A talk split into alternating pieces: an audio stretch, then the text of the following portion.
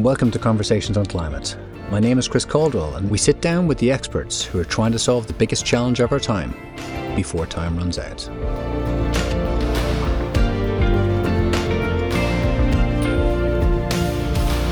This episode of Season 3 is brought to you today by United Renewables. Today's very special guest will need no introduction to anyone within the solar industry. Nico Johnson is an 18 year solar veteran entrepreneur, CEO, climate communicator, and host of the premier Suncast podcast series. With over 600 episodes of Suncast, speaking to the good and the great of the solar industry, Nico has not only documented the history and evolution of the solar revolution, he's influenced its course. Nico has educated a generation, providing industry knowledge, actionable advice, and perhaps most importantly, the inspirational stories of hundreds of individuals who prove a career within renewable energy of impact, meaning, and financial success is possible.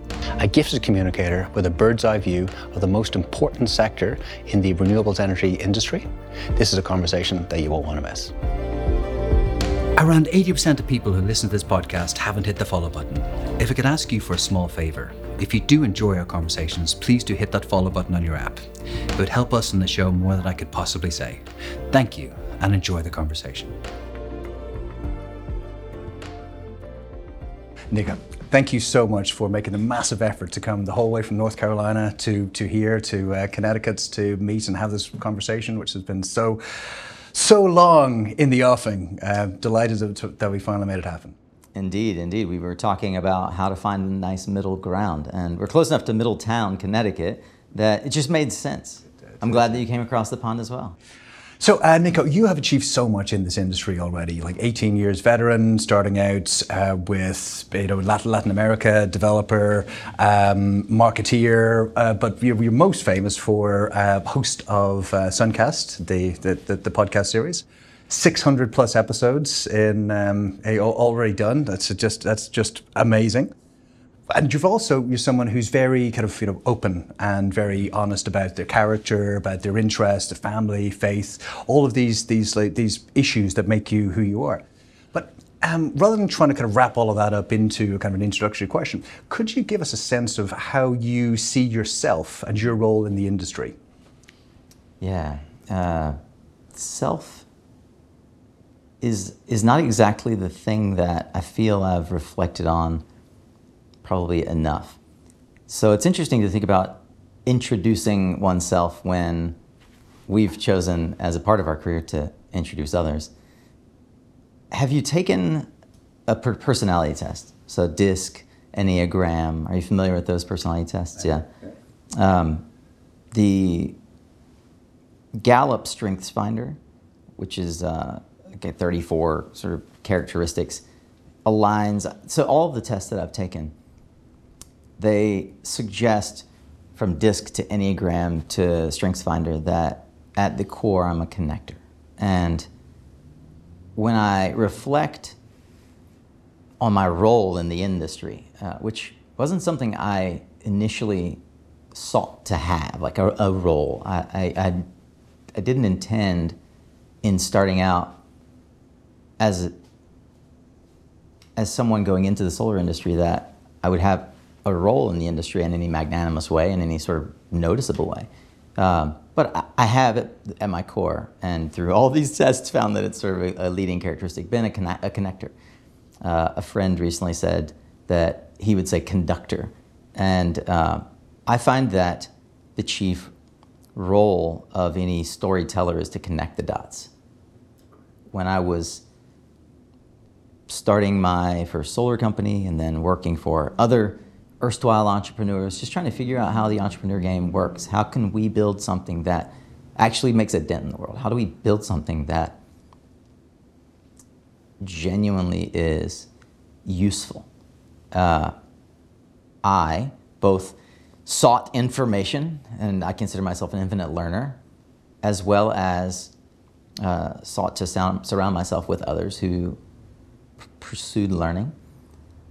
And so I think I would introduce myself or characterize my role in the industry as uh, a storyteller, an infinite learner whose job is to connect the dots. Great. And has that evolved over time? You're talking about it, but your this is your current snapshot of where you are now. I think only my ability to enunciate it. yeah, I can I can go deeper if you'd like.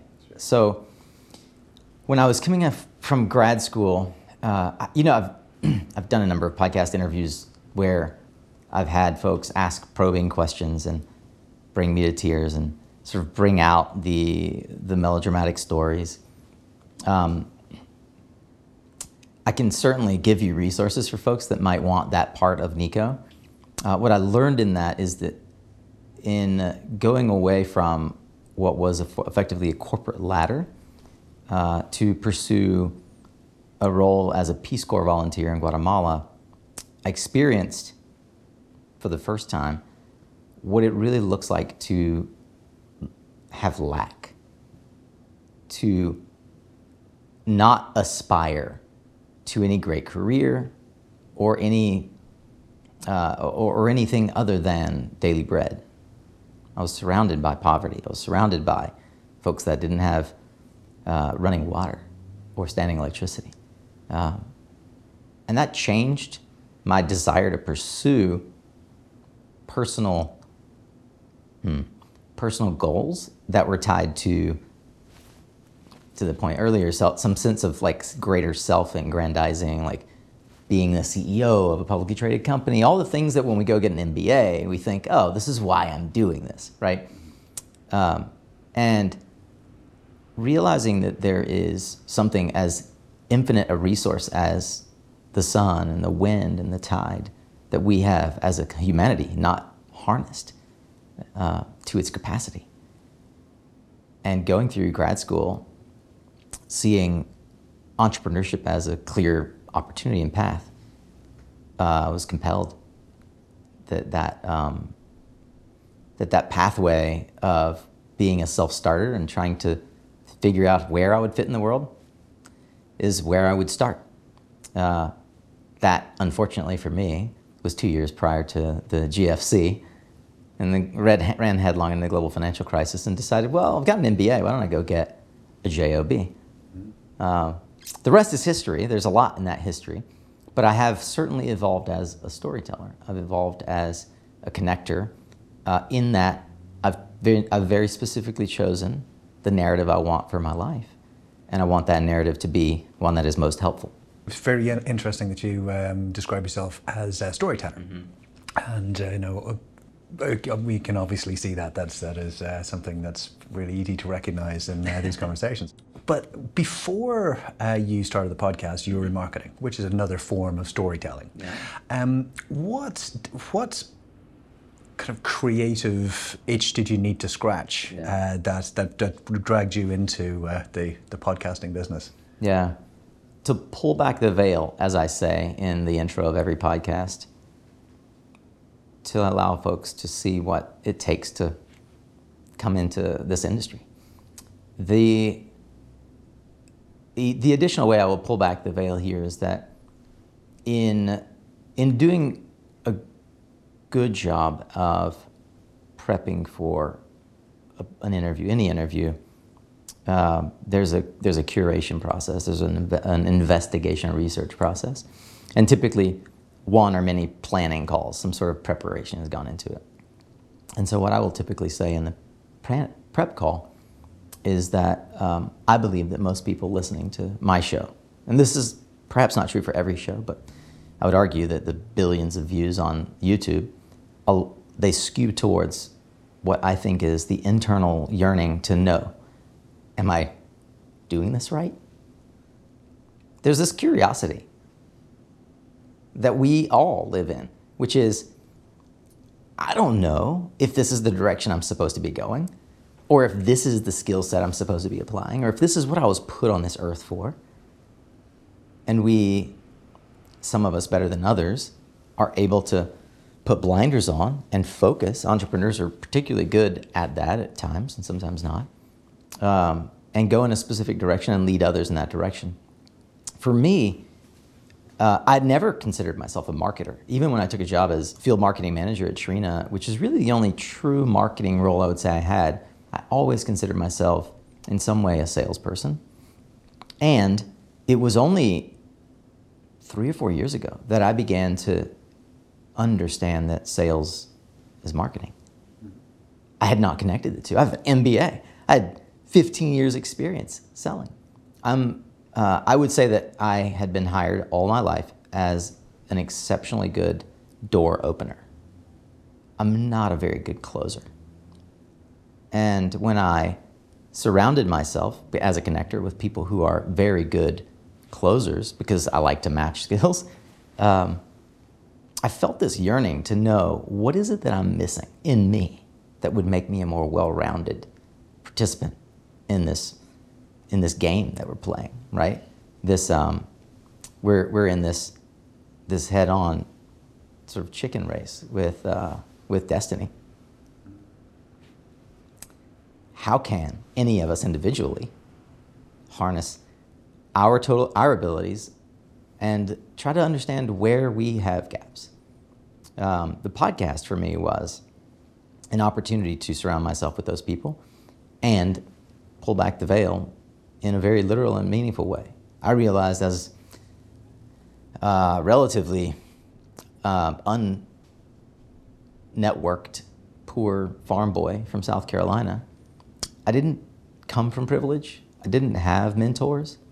And yet, because I'm still fortunate, born white, male, American, I was given a lot of opportunities. To quote one of the patrons at the bar I used to bartend, I tended to fall up, right? Um, and that wasn't always the case, but I realized I was surrounded by people who did know that there was a black box and what was inside. They were standing behind the veil. They were privileged. They were the Benjamites, right? Like, how can I, having been given that privilege, create a vehicle that would allow others to see it? 600 odd conversations, yeah. uh, spending 600 hours with, with, with people plus all your preparation, whatever, gives you an incredible overview and must must give you like an incredible incredible amount of um, weaving those threads into kind of macro trends. Like it's just an, an, ability to understand what the where the industry is going. What are the most interesting stories that you you you feel should be talked about now, um, and the most interesting trends that are developing in solar? Yeah, you know, it's interesting to think about on this side of the microphone. Because um, it's something I really admire, I've shared with you that I appreciate about your thoughtfulness. Even as a CEO, doing what I perceive is um, an immaculate job on the side, so to speak, with this, with this conversation. It's very difficult at the, at the rate that I'm creating content to internalize it. I guess the drum that I've been beating quite literally since December of 2020 is the hydrogen economy. Uh, I, I, wouldn't, I wouldn't pretend to be prescient enough to have seen it coming. It was 2022 before hydrogen never really got any kind of impetus that to speak of, right? Um, I would, I would argue, or I would say, started to get a tailwind in the media. Um, it'll be 2024, 2025 before we really start to see contracts coming to fruition uh, um, in a meaningful sort of push. But I think that the underlying reason why hydrogen is a macro conversation that everybody will continue to talk about is more fundamentally the the singular dividing line that creates this us versus them in the renewable sector. And that is hydrogen doesn't deal with electrons, it deals with molecules. And there's another industry that famously deals with molecules. And hydrogen for that industry is a lifeline. And there's no way that the trillions of dollars today locked up in assets dedicated to molecules are going to simply just disappear. They're not going to transfer quietly into renewables either. So they need a vehicle. And that vehicle is hydrogen. I was wondering where you're going to go with that, like, because um, I'm very cynical about hydrogen. Yeah. Really, I think it's it's something that, you know, as you say, is a lifeline for, for, for another industry. That people and people are very keen to be uh, to be extending the life of. Like if you make if you make engines, either your IP is completely thrown out the door and worthless, Yep. or you move into something like hydrogen. That's right. Well, I don't actually. I'm a naysayer, uh, as Michael Liebreich is, on hydrogen for transport. I think that it's way down the hydrogen ladder. Yeah. Right. But for the hard to abate industries, I think hydrogen has a real chance. We did a whole series on it. Have you? If you haven't listened to it, hopefully you'll listen to it. But um, I don't think that hydrogen, and in particular, I'm referring to green hydrogen, but I don't think green hydrogen is the only macro trend to, uh, of import. But I wanted to use it as a vector to introduce this concept that there is somehow this dialogue of us versus them that is not only corrosive, but unnecessary. There's a legacy industry, fossil fuels, that we're not going to do away with anytime soon. Because, lo and behold, as the New York Times reported very recently, we're using more fossil fuels now, even after the massive introduction of gigawatts and gigawatt hours of solar, wind, hydro storage. Uh, we wouldn't benefit from the textiles, the, the shoes I'm walking on. We wouldn't benefit from the transportation that got me here if not for the petro industry, if not for the fossil fuel industry. And I am, and I'm not a fossil fuel uh, hawk, right? I'm not trying to suggest that I want the fossil fuel industry around. But there has to be a bridge. And I believe that one of the things that far too many people in the renewables sector uh, stand on as a principle is that there should be no fossil fuel, uh, which fundamentally is divisive. And you can build stories around division. It's not particularly growth oriented. Utilities depend on fossil fuel. They don't relish a future where they return to uncertainty, given that their demand is to provide certainty. So we have to embrace that the largest entities in the energy sector have to eventually embrace renewables. Who's going to build the bridges from that sector to, I'll say, ours? Who is going to stand at the door and welcome them with open arms versus stand at the door and blockade it and say, you're not welcome here? We have uh, one of the other trends. Everyone boohoos and, and sort of complains about workforce development. Um, I've said from the podcast that I don't think we have a workforce problem. We have thousands of people that want to work in our industry and thousands more lazy folks that want to poach from their competitors because they don't want to take the time or the money to train properly. They would rather let you train them and come hire them away from you, right? So there's a there's a handful, I don't know what percentage, that invest properly in onboarding. I mean, uh, you know, I quote him quite often, but my friend Matt from New Energy Equity has said that they find they get just as good a talent at lower costs hiring from outside the industry, and that with rare exception, it takes less than six months to train them to do their job in the solar industry because it's not rocket science. And it turns out most of the jobs in the oil and gas industry require more science than the solar industry, right? If we just look at the solar industry as a, as a I mean, if you're, if you're manu, if you're like in the R&D section of a Trina Solar or a Longi, okay, right? You may as well be a Dow Chemical, like there's real science. But if you're in the field, piling, you know, piles in the ground, there's way less science than putting an oil rig in the middle of the Pacific or in the middle of the, of the Gulf of Mexico. Um, so I think that a, a trend that we're seeing is the need for curating learning pathways. It's something that I'm, I've spent the whole last year of my life really deeply thinking about.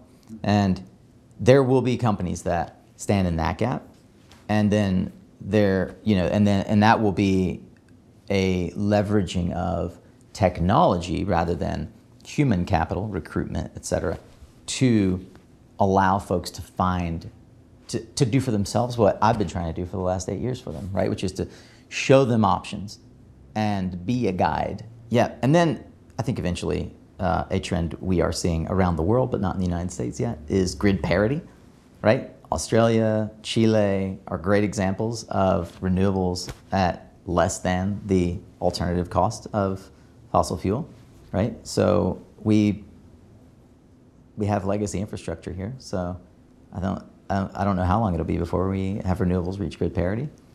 But that is uh, that's the aspirational goal for renewables. It has to be because when we reach grid parity, then there's no more argument I'm re- I'm genuinely surprised that renewables hasn't hit grid parity in the US. It is it is just a such a, a known mm-hmm. that we have hit grid parity like from where I everywhere. come from everywhere everywhere. what's what, what's what's going? Is it the problem? Is it that kind of the is part of the issue that um, inflation that you're talking about, where people are going in and like st- stealing people, increasing the, the, the salaries? Yeah, we create our own inflation, but I think that uh, it's not not to do with it's not an infrastructure um, issue in the United States. It is um, it is that the industry has been subsidized for so long, mm-hmm. and it's subsidized in ways that, that, that consumers don't see, mm-hmm. right? So they don't perceive that we have achieved grid parity, um, and then they complain when an alternative form of generation gets subsidies, that it's unfair. Okay, so so part of part of that story is the is the, the, the, subsidies for the fossil fuel industry. It's like yeah. seven trillion dollars last yep. year. That's seven percent of global GDP. That's absurd. Yeah. you know, that's absurd. So at scale, you know, when we're talking about you know multi megawatt, hundred megawatt, gigawatt scale, anywhere in the United, anywhere in the world, especially in the United States, solar is below grid parity, for sure. Yeah, without question. Otherwise, you wouldn't see Texas, a deregulated market becoming the the market to be in, right? Yeah. Well, how do we? So one one one message that you do. Um, you talk about quite a lot is the fact that we need better stories. Um, how do we get mm. those type of stories out there, and, mm. and, and what, and particularly, what do you mean by needing better stories? Yeah, I think that folks don't understand how to tell a story. Often, even though I know how to tell a story, I allow myself to be overly verbose. Um, the ability to be concise is a gift. You know, Winston Churchill said, I've written a shorter story, but I didn't have the time. Um, I think that folks don't understand the architecture of a story. There is a great example from the uh, Super Bowl 2014. Um, it's, it's not often that you see Shakespeare and Budweiser in the same uh, sentence, but there was an article written in HBR in 2014 about uh, an otherwise forgettable Super Bowl. Everybody in the American um, football scene would remember the uh, Seattle Seahawks beating the Denver Broncos. Um, who, who was the halftime them. show? Yeah. That's the only exactly. Most most folks only care about the commercials, right? So in an otherwise forgettable uh, Super Bowl, where you know Drake and many other superstars had uh, had commercials Budweiser ran a 60 second spot late in the game after the second half, after in the second half, and fairly unanimously won best commercial of the year. And it's the study overall uh, that came out in HBR was done at Johns, Johns Hopkins, looked at the art of storytelling as a business strategy, but it looked through the lens of this commercial called Puppy Love, which, if folks remember, was this love affair between a Clydesdale and a dog. And this family comes to adopt a dog, and the Clydesdale gets all the other horses surrounded the dog, and the dog is like palm, palms on, uh, paws on the window, and the horses stop the car, and then the dog and the horse reunited. Like that's the summary of the the, the drama that unfolded of uh, these two animals becoming friends, and it did everything well that a story does, right?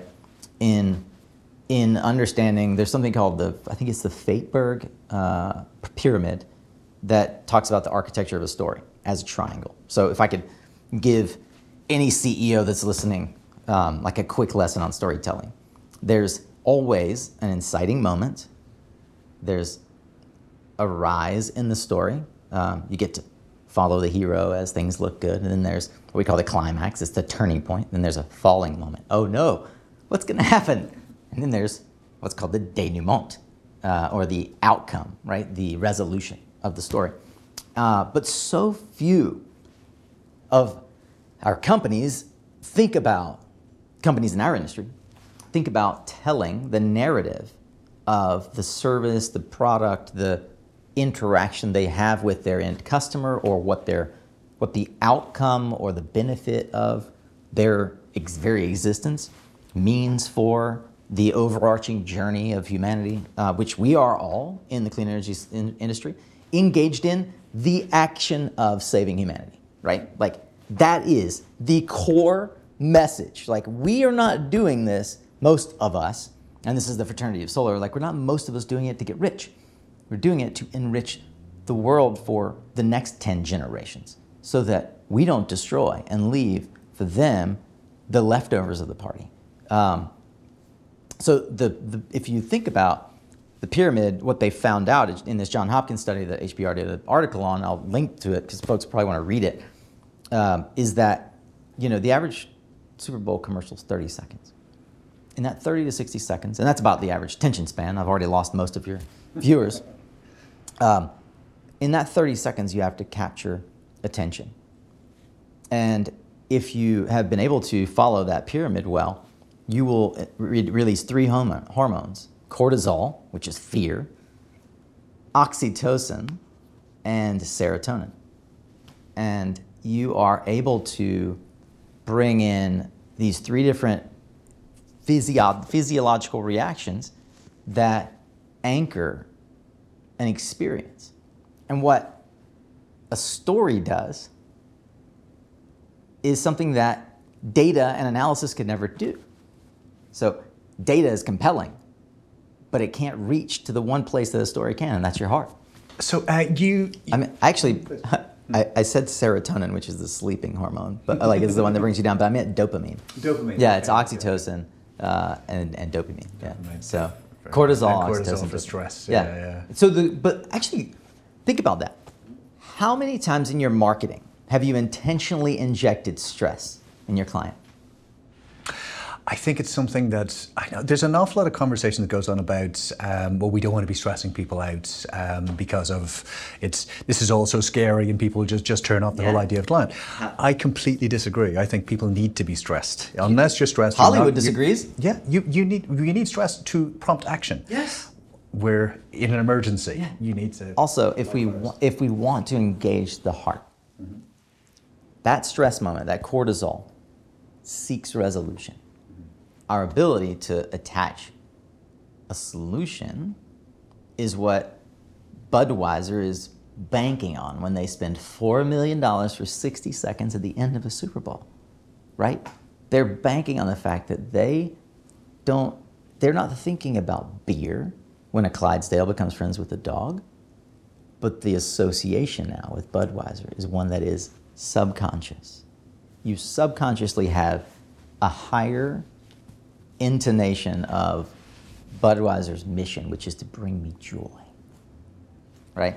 So if we can tie stories to something that creates friction, creates a cortisol spike, like the death of our planet, I don't I can't think of another industry that has a better cortisol inducing narrative, right?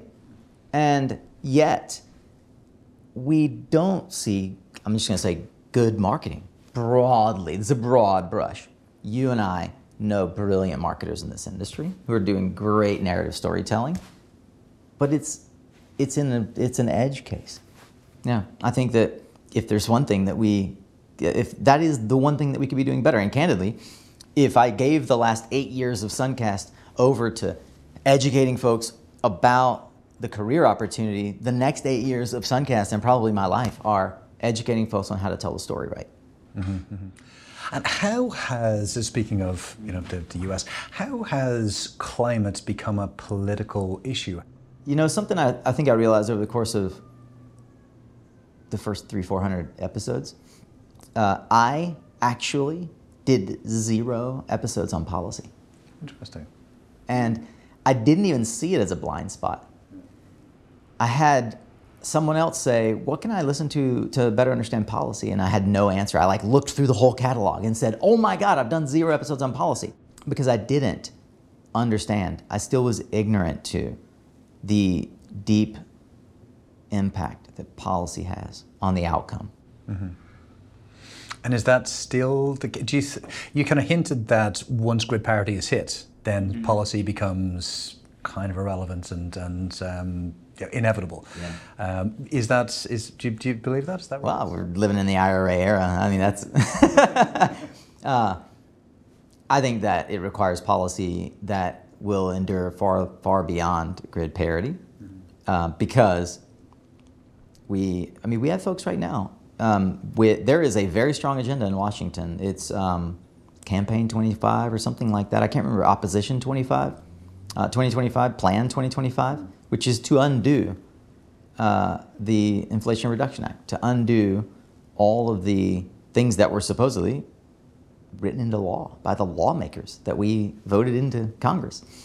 Um, so, so I guess the answer would be, even in a world where we are at clear grid parity, we can still have things like trade tariffs here domestically that will prevent us from realizing Australia is under a dollar a watt residential. Under a dollar a watt residential. They practically give away solar in Australia. They invent, and you know, Bill Nussey, when he came on the show, Freeing Energy, he's brilliant mind. He said, we will, we will see a time in our lifetimes where service providers have to come up with service offerings to build around the virtually free electrons that come from solar, right? I mean, how's the oil industry going to survive in that world? They can't. They can't. So when clean, renewable electricity from multiple sources, not just solar, becomes ubiquitous, not only does it amplify life and allows us to have better technology, it allows us to serve our um, our uh, citizens in more ways. Um, we will see that um, there will still be uh, folks who feel marginalized, and as a result, pol- politicians who need to uh, who need to take into consideration the voices, often loud and often corporate corporate driven, um, that represent those those folks. And um, I, you know, there's a there's a deep uh, there's a deep gap in uh, you know sort of an, an area of the United States called Appalachia that used to be predominantly um, coal mining, right? And back to a conversation we had uh, a bit ago. If as an industry, five years ago, we had took it, ta- taken, uh, we had realized that Joe Manchin was going to have so much power, and that we could create training programs to help those coal miners transition into new roles, which is actually, in fact, happening. Um, then we have a story to tell, right? My friend Kristen Kirsch at Nextracker has been a part of creating. Uh, there's a there's a group in the United States that is creating uh, services and training and good marketing around this story that there's a redemptive value to providing new opportunity, right? Um, that it's not taking anything away. It's, it's you know it's the same narrative of like automated factories. They're taking our jobs, right? The robots are coming. They're taking our jobs. That's that's the same. It's a very similar story to um, to the reaction to renewables here in the United States. Um, the good news is there's so many jobs to be had. Yeah. Yeah. No, absolutely. Yeah. No, it's interesting. If we be, the world would be changed if the conversation was about what clean energy, renewable energy gives us rather than what it takes away. Yes. Because it gives so much more than, Yeah. it, than it takes away. But that's that's that's, that's aside. But one of the um, one of the, the themes that that's been coming out is the kind of building of this community and the building of um, and and it's a, there's a slight kind of conflict in there in there with uh, in in kind of my mind where. Um, if we're building a community of uh, people in the in the industry who are who are trying trying to make changes, um, you end up creating one block that is then in opposition to the other block, and the other block will then be kind of be, be, be resisting and pre- pressing back, and you can end up having um, not the most kind of positive of cycles. So and you know, obviously, um, like Suncast, you, you talk about a tribe, you talk about solar warriors, but you also talk about kind of reaching reaching around and putting your arms around around the around the other side. Yeah. but there does conducive? there does seem to be you know the potential of, of if you're building a community of warriors uh, you know there could be is there is there is there a fight there is there conflict Yeah, that's a that's a really uh, interesting um, observation, actually. So, in the initial stages of creating a product called Suncast, I remember an email signature from one of my professors at Berkeley that said, "See you next class, Solar Warriors." And I remember thinking, hashtag Solar Warriors is so good. Like everybody wants to be a part of a tribe. I've had numerous people, uh, predominantly uh, female, say, I don't identify as a warrior. Yet, everyone does look for something to identify with. And in the early days of trying to create something that someone could associate with and feel like that is, uh, like he's speaking my language, you know, you are going to be divisive. You can't be everything to everybody. Um, so I chose Solar Warriors because I just like the way it sounds, and I have had hundreds of people tell me that they love that they're, they're Solar Warrior, and that's um, hashtag Solar Warriors, um, you know, something they consider themselves. But I don't think that I'm going to win any hearts and minds in the oil and gas industry by addressing my audience as Solar Warriors, right?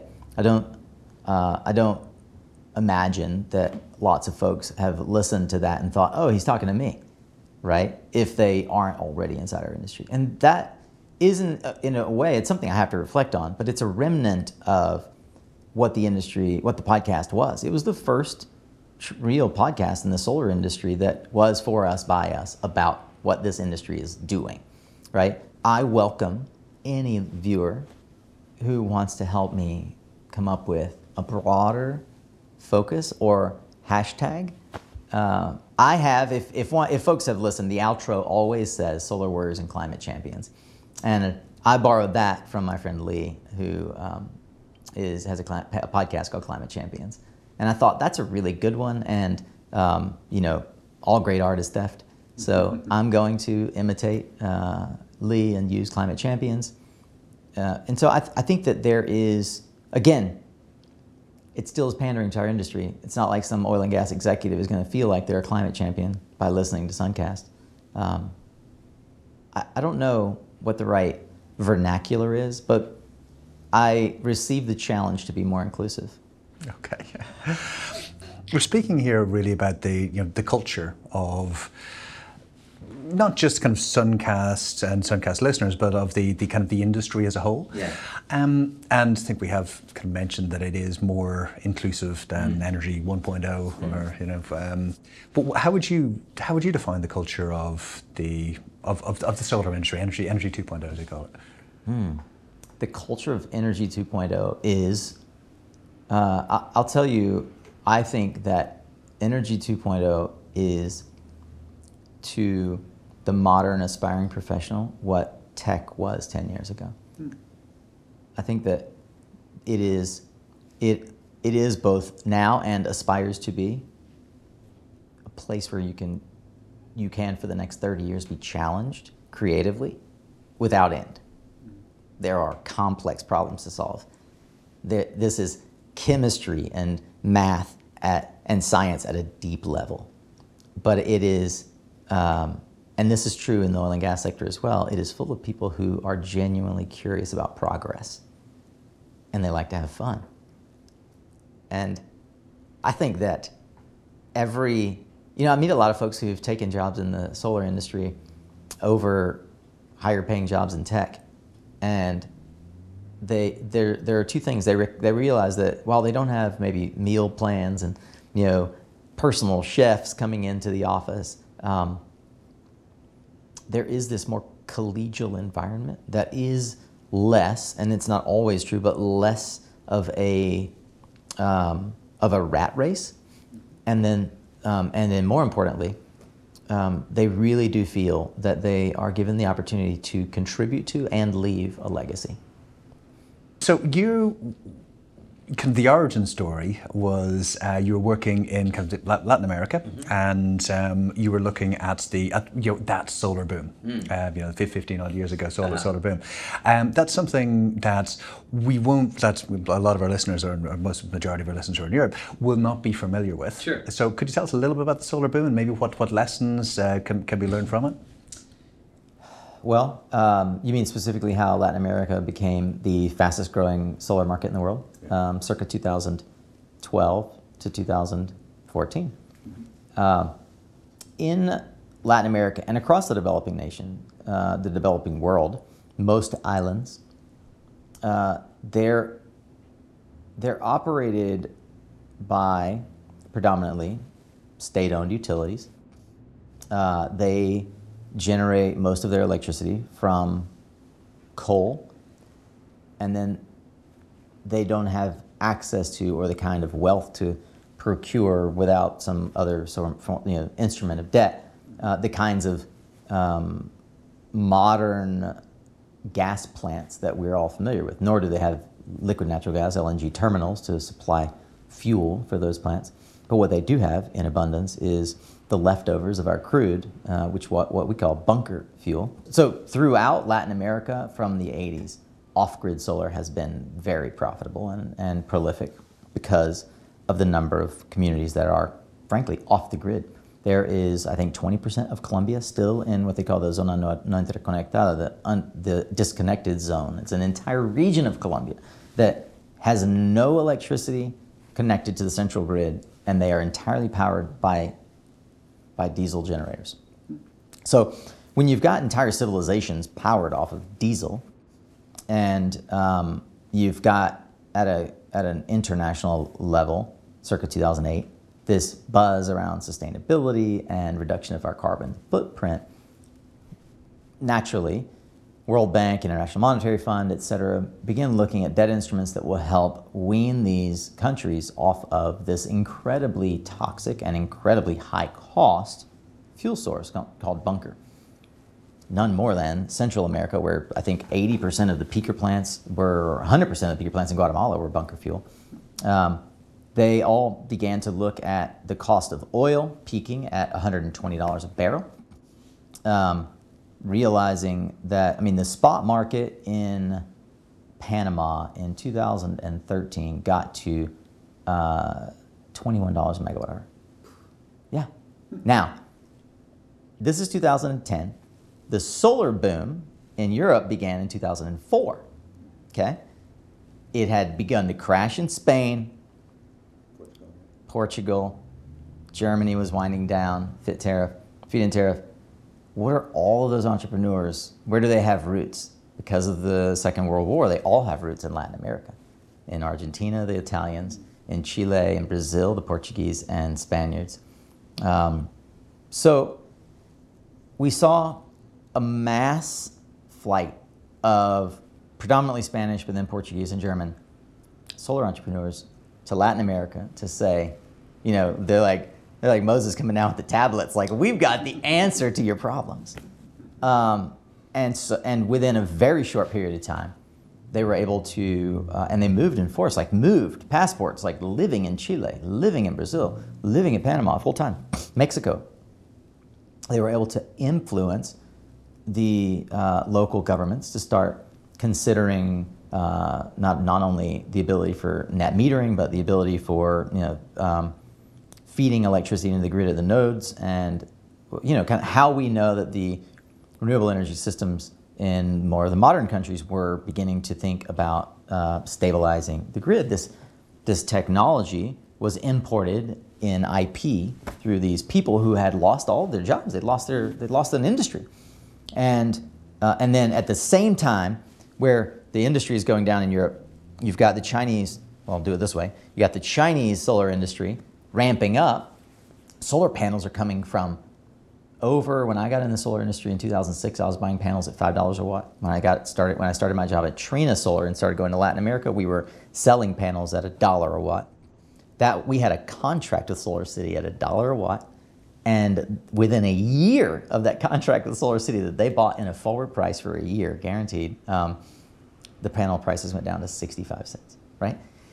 that dramatic of a reduction in that period of time. So I was at Trina from 2011 to 2014, and then or 13, and then I was at Conergy 13 to 15. And at the time that that transition from Trina, where I was selling a lot into Latin America, to Conergy, where we were trying to develop solar, um, the oil market cratered, mm-hmm. right? But not before Chile, in particular, adopted a whole and it's dollar denominated adopted a wholesale uh, distributed generation strategy for wind and solar, and really at a government level committed. And so did Brazil, following them, and so did Guatemala and Honduras and Panama and El Salvador.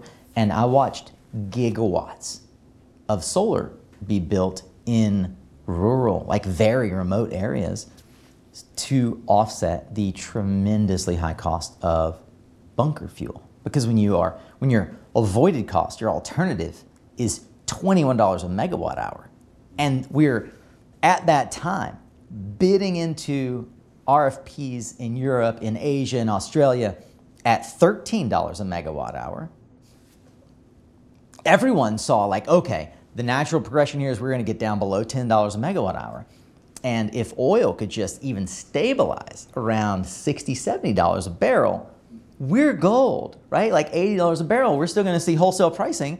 At, we're going to see merchant pricing at the at the $80 a megawatt lowest, right? and I remember we did an energy study in uh, Conergy, and um, we had like we had very comp- comprehensive models on what the Panama market was going to do. And Daniel Otis, who ran Kilowatt and um, was the own the, the the company, the PE company that owned Conergy, he came to me and he said, "This is summer 2014, 20, 20 summer 2015." He said, this looks compelling, but you're asking me to bet on oil not going to $50 a barrel. And I'm not in the oil industry. And I'm also not a magician. And I don't have a crystal ball. And I'm not willing to take a 25 year contract, bet that oil will never go back to $50 a barrel. And that guy is a genius. Mm-hmm. He's a veritable genius because I could tell you other stories. He's like one of the smartest people I've ever met. And I walked away feeling disillusioned. But then two, three months later, the bottom fell out of the market. And oil stayed at below $50 for more than a year. And we would have lost our trousers, right? And, and lots of my friends lost their jobs and lost their, like those projects stalled. Some of them never got built. We just watched the Cero project, 117 megawatts, just get turned on in Puerto Rico that started getting developed in 2011, right? That's what happens when oil has that kind of fluctuation. So when it went back down to below $50 a barrel, all those people fled the country and went back to the other productive markets, right? Back to Australia, back to Europe, which was starting to grow again in 2014, back to the United States, which was definitely booming thanks to the um, ARRA and other, um, other legislation, other policy from the Obama administration, right? But we had, we had no profitable legislation at that time. Um, and you, you, mentioned the kind of Moses down from the mountain with the with, with the tablets. Um, is there something that you can see coming out of the industry now that really excites you? That, that you think uh, maybe maybe or has the potential to be transformational? Or is there something else within the industry that you think we should be talking about more that's gone under the radar? Uh, I, I think it's trope to say that batteries are the future, but like, I remember James Altucher saying eight years ago. Like the next 50 years is going to be decided by chemistry. It's going to be, we're going to, it's a boring industry. And batteries uh, are a, they're a simple technology, but there's nothing simple about deploying them. From one vehicle to another, Porsche and Mercedes are having problems balancing the load, right? Like this battery that was supposed to look like this battery is not the same. But when we get the chemistry right on batteries, both short duration energy or power and long duration energy, uh, we are, it will only be when we get battery storage right that we get anything that approximates a decarbonized grid. Uh, because renewables are intermittent as the, uh, as the other side, right, as the right, uh, the Republicans like to point out that because it's intermittent, it's not reliable. Well, that's not true. Uh, and thankfully, we are uh, we are benefiting from both renewables and fossil industry, investing heavily in chemistry, in batteries, and I see a lot of. Uh, so I I just had uh, an interview that suggests that battery technology is going to in similar to you and I watched like the commoditization of solar panels, and it happened at a pace that that no one on the outside. I was at Trina at the time, like I saw it coming, but um, and I don't I don't feel like particularly pressing it. I was inside the machine, and I was saying internally, this is a commodity, folks. And everybody, like, I'm, I'm on the marketing team, and they're like, right? Like, hey, wake up, battery folks, because it's a commodity in a very short time. Like, it was suggested that it's 18 months from now, hmm. right? We're nearing the end of 23. By 25, batteries are commodity. So, how, do, how does one, as a developer, differentiate themselves? As a manufacturer, differentiate themselves? One answer is software, another answer is services. So um, yeah, a lot of conversation in the ESG world today is about um, purpose and finding finding mm. your finding your purpose and honing in on it, and that, that that'll give you give you motivation. Yeah. Um, but you've said in the past you found that in this industry, passion is overrated. Mm. what do I mean by that? Yeah, yeah. What what do you mean by that? Yeah. yeah, I think that it's not enough to be passionate. The there's a lot of sort of guru sensationalism about find your passion.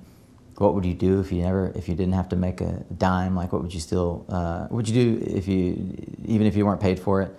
Uh, that, I, a lot of the things I see are passion can be very productive, and you can be very passionate about gardening, but you're not likely to save the world in gardening, and there are very few who would probably say that they're passionate about collecting rubbish. But in fact, it is a life saving activity.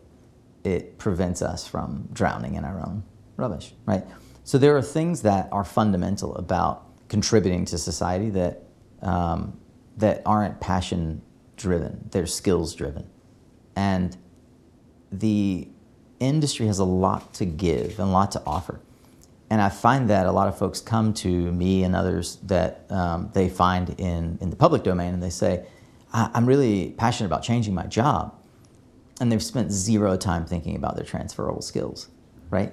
They, it's not that they don't have them, they just, uh, they, they, aren't, they aren't thinking yet critically about how what they've been able to accomplish as an accountant somewhere or as a marketer somewhere is directly transferable to the industry, asking the wrong question. And their motivation can be passion driven, but they won't get a job by communicating their passion. Uh, perhaps the best advice that I have been given on getting a job, by and large, is by a guest early on, John Chimanis. I, this is part of the thing that like is somewhat freakish. Like I think his episode was 64. yeah, like I, I, I don't know if that's right, but John was early on in the podcast, and he said that some of the best advice he ever got, and so I pass it along uh, third hand, is you can when seeking a new role, a new job, you can change your role or your industry, but never the same, both at the same time. And what does he mean by that? You can move from a, a healthcare to solar. Great. What were you doing in healthcare? Marketing? Cool. Become be a marketer in solar. You can move from marketing to finance, but don't leave healthcare. Keep one of the legs of the stool steady, the thing that you know how to do, right? It's either healthcare, where you've created domain expertise, or it's marketing, where you've created domain expertise. Have something that's portable. Don't try to jump to solar and be in finance, where you have neither of the two foundational skills that you can ask for money to be paid to do. So yeah, we normally um, wrap up by asking for a piece of advice, but I think you have just amazingly done that. So uh, I'll ask a, a slightly different question. Uh, for anyone who is thinking about making, just as, as a wrap up, uh, making that shift, making that change um, into renewables, um, could you? What would the pitch be for um, for solar? Like, why is solar going to, going to be really a really exciting place to be spending the next twenty years of your career? Yeah, I so again, I'm a conduit, right? I, I channel others. And I was really struggling with this concept because all around us, you see this push for a broadening of focus, right? Of, of dialogue. And that broadening is folks saying, why are we talking about solar? Let's talk about, and I've said it several times in this conversation, clean energy. And I thought, well, I am too niched down. I had a mentor.